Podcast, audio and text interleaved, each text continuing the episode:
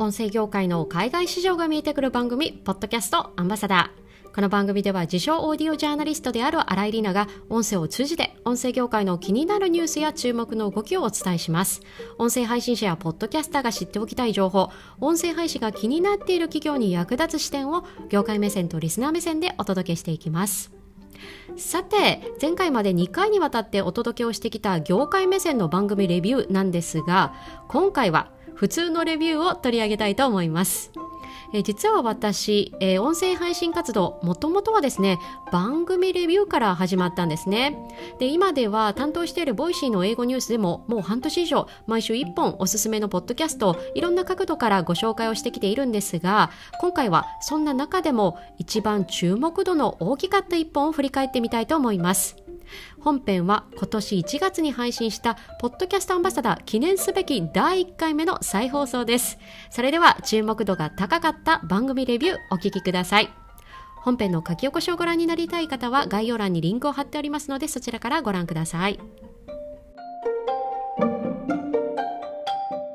さて、今回取り上げるポッドキャストはなんと元アメリカ大統領夫人ミシェル・オバマ氏が始めたポッドキャスト。その名も The Michelle Obama Podcast です。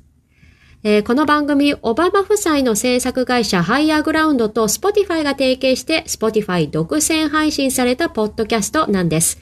えー、この提携が発表されてから約1年経った2020年7月末、まあ、ついに第1話がリリースされました。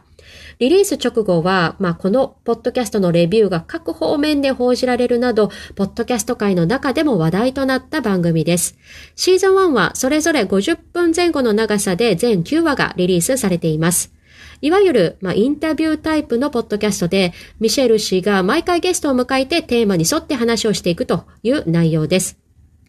え、迎えたゲストはですね、もちろん期待通り、えー、元アメリカ大統領兼ミシェル氏の夫であるバラク・オバマ氏や、えー、人気テレビ番組のホストを務めるコナン・オブライエン氏、えー、そしてミシェル氏のホワイトハウス時代の同僚や友人、そして家族も出演しています。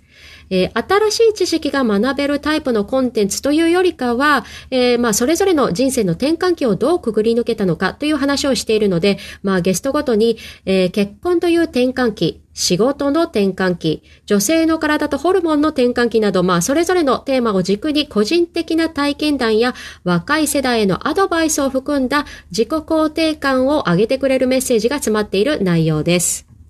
え注目ポイントはですね、まず、Spotify 独占配信であるということ。えー、Spotify は戦略的に近年いろんなクリエイターと独占契約をしてきているんですが、この番組はその先駆けと言ってもいいと思います。えー、また、Spotify はクリエイターとだけではなく、例えば、まあ、ギムレットという、ポッドキャスト制作会社を丸ごと買収したり、ポッドキャスト制作アプリのアンカーを買収したり、まあ、ポッドキャスト事業に対する本気度がすごいんです。えー、また、この番組の宣伝もリリース当初すっごく力を入れていて、他社の人気ポッドキャスト番組に CM をバンバン流したりしていました。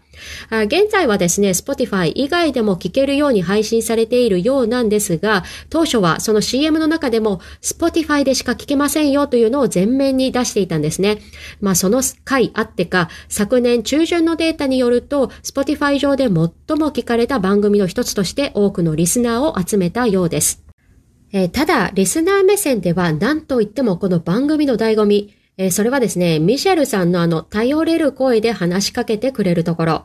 まあ、別に今あの、私にだけ向かって頑張れとか、その気持ちわかるとかに直接言ってくれるわけではないんですが、あ彼女の声って本当に頼れる感じがするんですよね。えまさに世界トップレベルの姉子だと思います。もちろんまあ何でもこなす、まあ、スーパーウーマンというのは言わずと知れた事実なんですが、身の上話や個人的な体験を彼女自身の声で話しているのを聞くという体験は、文字で読んだり見たりするのとは全く違います。えー、ポッドキャストは双方向なコミュニケケーションではないんですが、一方通行には決して感じられない番組です。えー、私はですね、え個人的には落ち込んだ時に励ましてほしいので聞いています。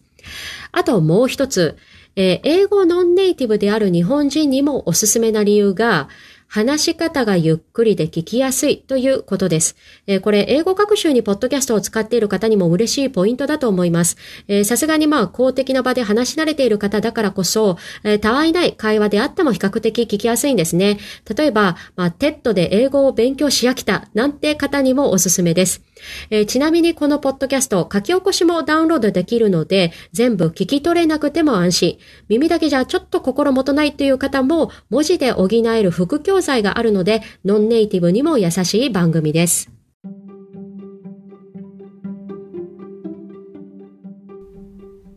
さて、今回のエピソードいかがでしたでしょうか、えー、元アメリカ大統領夫人という大物との独占契約という、まあ、業界的にも注目の一本だっただけではなくて、まあ、本編の方もおすすめしたい。落ち込んだ時に話を聞いてくれる、何度もカウンセリング効果がありそうな一本でした。え番組の冒頭でもお話をしましたがこのような番組レビューまだまだ過去回を遡るボールとやっています、えもしこんな番組レビューもっと聞きたいと思われたらぜひ書き起こし配信をしているノートのコメント欄やツイッターにてお待ちしております。そして今回の放送が役に立った面白かったという方はぜひ Apple Podcast や Spotify からのフォローやレビューも嬉しいです。どうぞよろしくお願いします。最後までお付き合いいただきありがとうございました。ポッドキャストアンバサダーの新井里奈がお送りしました。それでは次回のエピソードで。